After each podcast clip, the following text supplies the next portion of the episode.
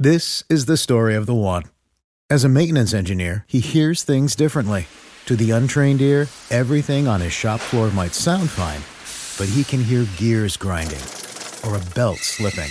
So he steps in to fix the problem at hand before it gets out of hand. And he knows Grainger's got the right product he needs to get the job done, which is music to his ears.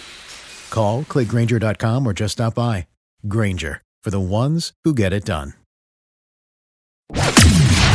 Welcome to the Fantasy Throwdown Podcast, bringing you the latest updates from the world of sports, gambling, and pop culture. Because you can't have a show without hot takes or a Tiger King meme these days. Know what I'm saying? Now, with over 200 episodes and ready to get after it again, here's your host, Dwayne Calendar. Hello and welcome to the show, everyone. Uh, we have a very interesting UFC pay per view on hand here with UFC 259, headlined by Israel Adesanya, moving up from middleweight to challenge for the light heavyweight title against Jan Blachowicz. And honestly, this is the most stacked card I've seen the UFC run in quite some time. Obviously, the pandemic affecting everything, but uh, 15 fights, nothing called off uh, in the Apex uh, due to COVID uh, restrictions. So, uh, gonna have a fully packed card and uh, very three title fights. Uh, so, obviously, Adesanya uh, and Blachowicz are going on last. Uh, so, this is going to be a very late night in terms of UFC action uh, tonight. Uh, and uh, you know, gonna be interesting because uh, you know, getting right down to it with the title fight, Adesanya moving up in weight class uh, from middleweight to light heavyweight. Uh, Vegas has him as the uh, and not by a small margin. Uh, he's minus two thirty five in terms of the odds makers. You know, I really have a tough time with this one, and I know Adesanya is a tremendous striker, but as well rounded as Adesanya is on the feet, uh, with his hands, uh, you know, he's world champion kickboxer. Like, there, there's nothing about his striking that you can question. The question uh, becomes, you know, how much of an impact will that have in translating moving up in weight? Because, you know, obviously 185, 205, uh, you know, it's not that insignificant of a jump. There is a power difference uh, when you get hit. And, you know, the 205ers aren't really 205. They're really closer to 235, 240. Adesanya is, you know, he's uh, put on some muscle for this fight. Uh, he did weigh in a little bit higher than what people were expecting, but, you know, he only weighed in at 202. Uh, you know, he's still not at uh, the 205 weight class. Like, he's not cutting weight. He's trying to build up muscle. You know, I I have reservations about that power translating as well. Yes, could he finish Blachowicz? Yeah, there's there's not like a question that he could finish him, but my issue is can he take that much damage from Jan if Jan gets inside and starts landing body shots? You know, what you saw with uh, uh, in the upset victory over Dominic Reyes to capture the light heavyweight title that was vacated by John Jones is Jan is very big uh, for a light uh, light heavyweight. You know, realistically, he's carrying around walking weight of 240 and cut down to 205. You know, he's he's a big dude. Uh, size advantage wise, he's gonna probably have once. You know, obviously both guys made weight, but you know, once they get in after midnight, you know, realistically, you're gonna see Blachowicz probably come in around uh, 225, 230 in in in terms of uh, once he's fully rehydrated. You know, Izzy may, like I said, uh, could put on uh, some pounds, but realistically, you know, his walking weight inside the octagon, you know, I I'd be shocked if he uh, was anywhere close to 210. Uh, I think that would probably be the max of him uh, with his frame coming in without coming across as a little bit too bloated. Uh, you know, once uh, they kind of go through the training camp, but you know, I just don't. I have some questions about Izzy being able to stand up to uh, taking uh, some of the blows from Blachowicz. So, you know, it's not that I don't think he can win the fight. I just have a big problem with taking odds at him minus two uh, minus two thirty five. You know, if it was like minus one one fifty, minus one eighty, you know, that's more manageable. That uh, I could see it being a reasonable pick. When it's getting up to t- minus two thirty five, that's where I kind of have to hit the brakes a bit and kind of question. You know, what am I really getting here in terms of value? Because I just don't see Izzy being that prohibitive of a favorite where he's going to be getting the victory seven out of ten times. Re- realistically, if we're going to be paying that off uh, in terms of value, uh, you know, I'm just not necessarily seeing that uh, that aspect of it. So it it gets a little bit dicey for me, kind of going in that direction of uh, taking Izzy in, in that fashion. So uh, from my standpoint, uh, the biggest thing is, you know, what's uh, the true valuation here of uh, this play, and I, I just don't necessarily see Izzy uh, paying off uh, true value with the with the odds as they currently are. I, I would rather take Blachowicz as a dog at plus 180 than taking Izzy. And you know, even then, it's still not great odds on Blachowicz, but I, I do think if you're betting it uh, to get some value, uh, you know, that's one way to go. And inside of di- distance is minus 180. I do think that this, uh, you know, five round fight. I don't think this goes to distance. I think they're striking. You know, if Blachowicz uh, gets a hold of Izzy and lands some good shots, I think he finishes Izzy. And if Izzy does get into a groove and starts peppering Blachowicz, I think Blachowicz uh, slows down between the ch- somewhere in the championship rounds, and Izzy can finish him inside the distance. So I, I do think that uh, inside the distance is uh, probably the better way of going about uh, this matchup here. All right, next up, we've got the women's bantamweight uh, championship on the line, uh, where Amanda Nunes is defending one of her titles at 145 pounds. Uh, she has the 135 uh, pound belt at featherweight as well. Uh, against Megan Anderson. Yes, it's spelled Megan, but it is Megan Anderson. You know, a huge underdog, and for good reason because Megan Anderson's resume does not warrant an actual title shot.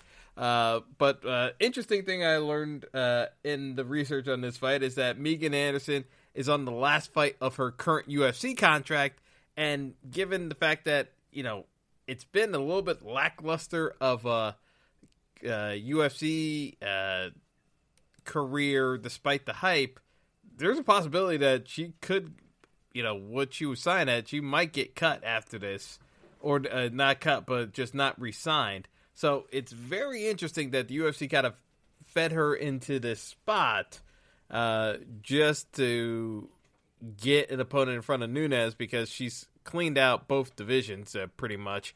Uh, realistically, there's no one left for Nunes to fight. She she's already beaten Valentina Shevchenko twice.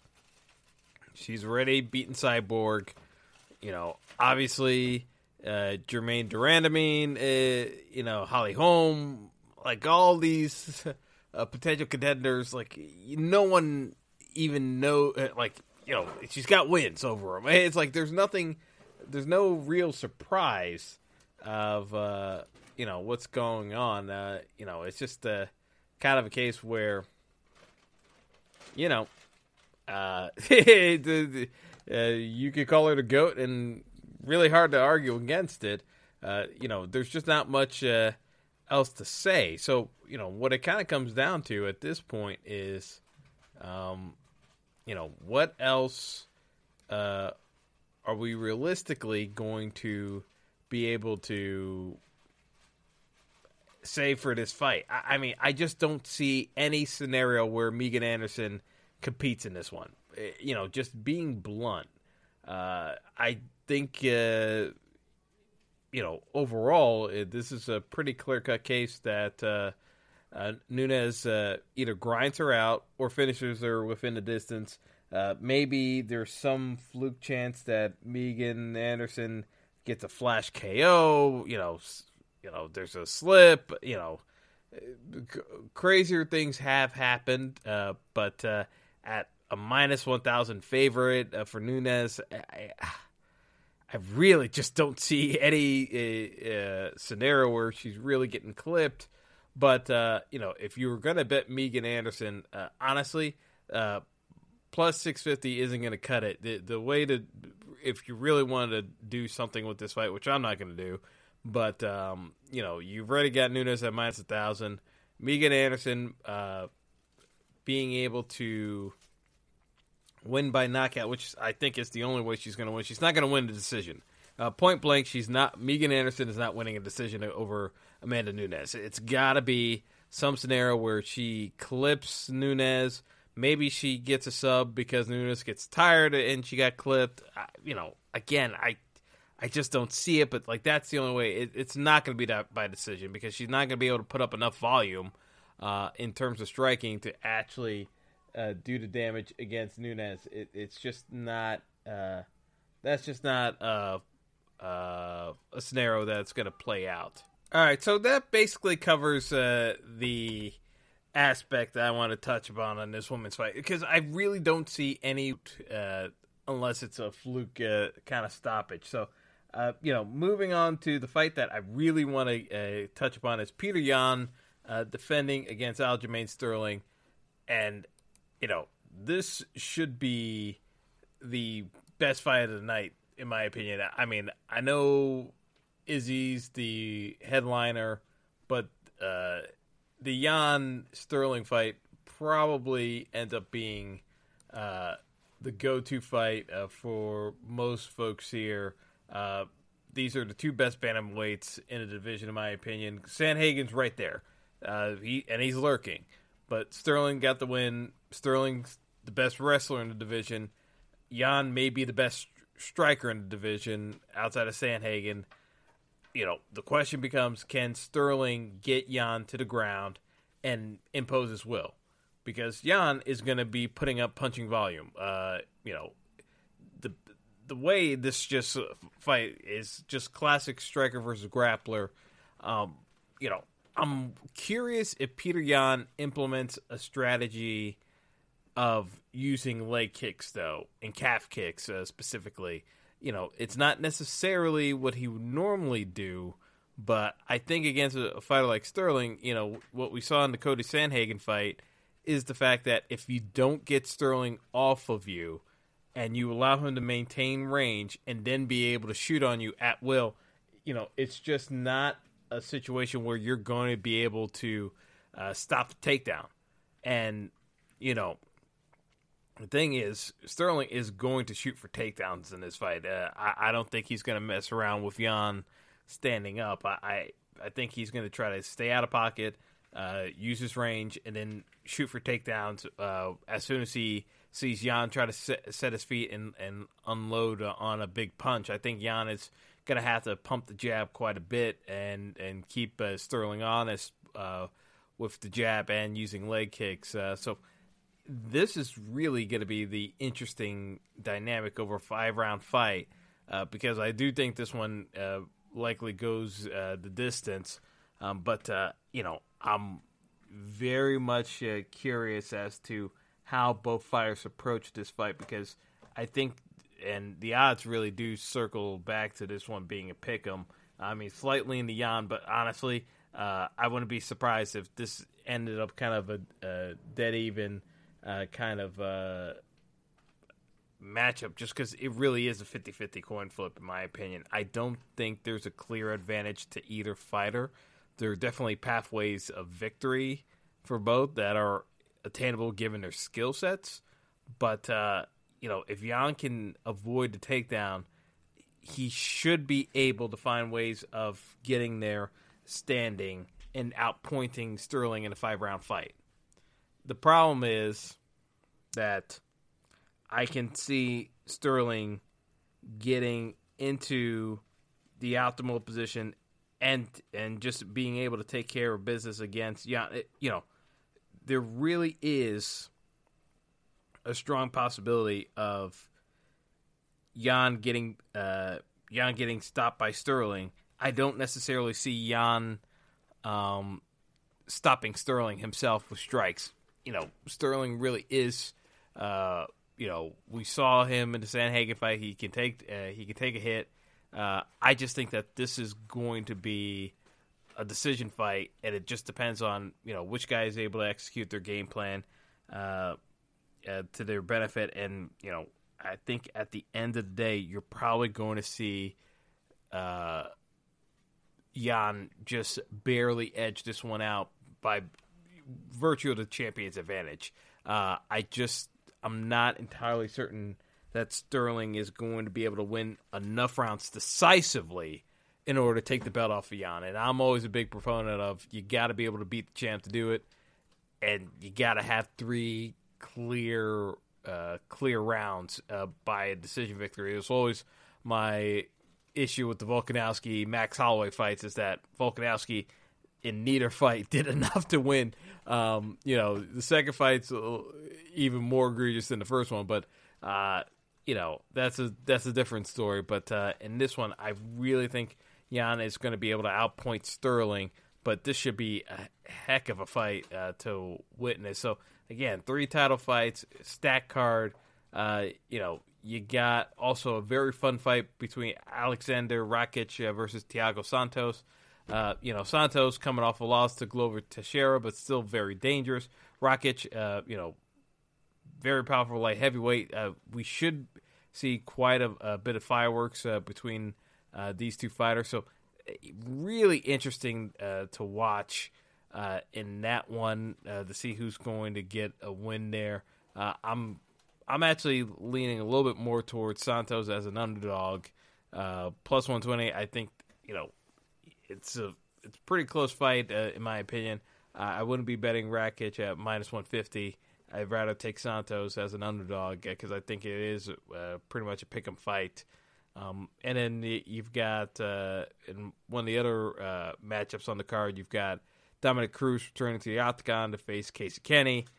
Cruz very shaky looking in that uh, matchup against Henry Cejudo. Uh, Kenney, much fa- uh, just as fast a fighter.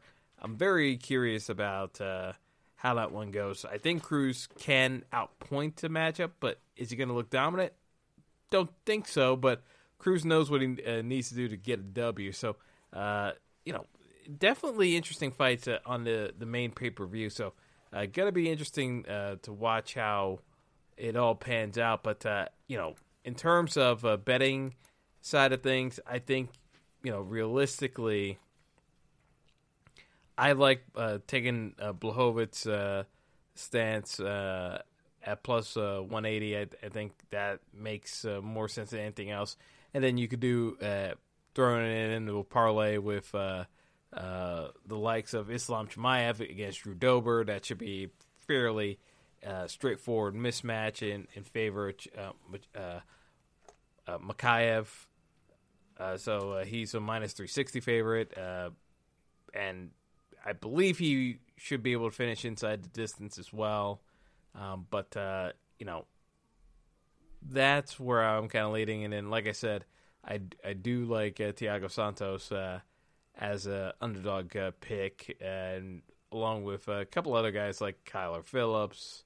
Um, but uh, you know, definitely an interesting card uh, to say the least uh, uh, on the pay per view tonight. So, a good set of matchups to uh, take a look at. But very much looking forward to this UFC pay per view. And like I said, this is a very stacked card, so we're gonna see quite a bit going on, to say the least. So.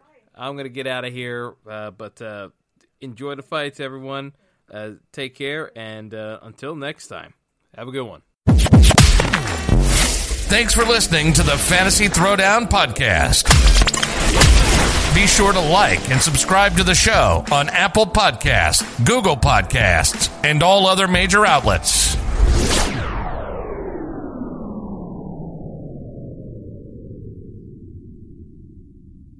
Say goodbye to your credit card rewards. Greedy corporate mega stores, led by Walmart and Target, are pushing for a law in Congress to take away your hard earned cash back and travel points to line their pockets. The Durbin Marshall credit card bill would enact harmful credit card routing mandates that would end credit card rewards as we know it. If you love your credit card rewards, tell your lawmakers hands off my rewards. Tell them to oppose the Durbin Marshall credit card bill.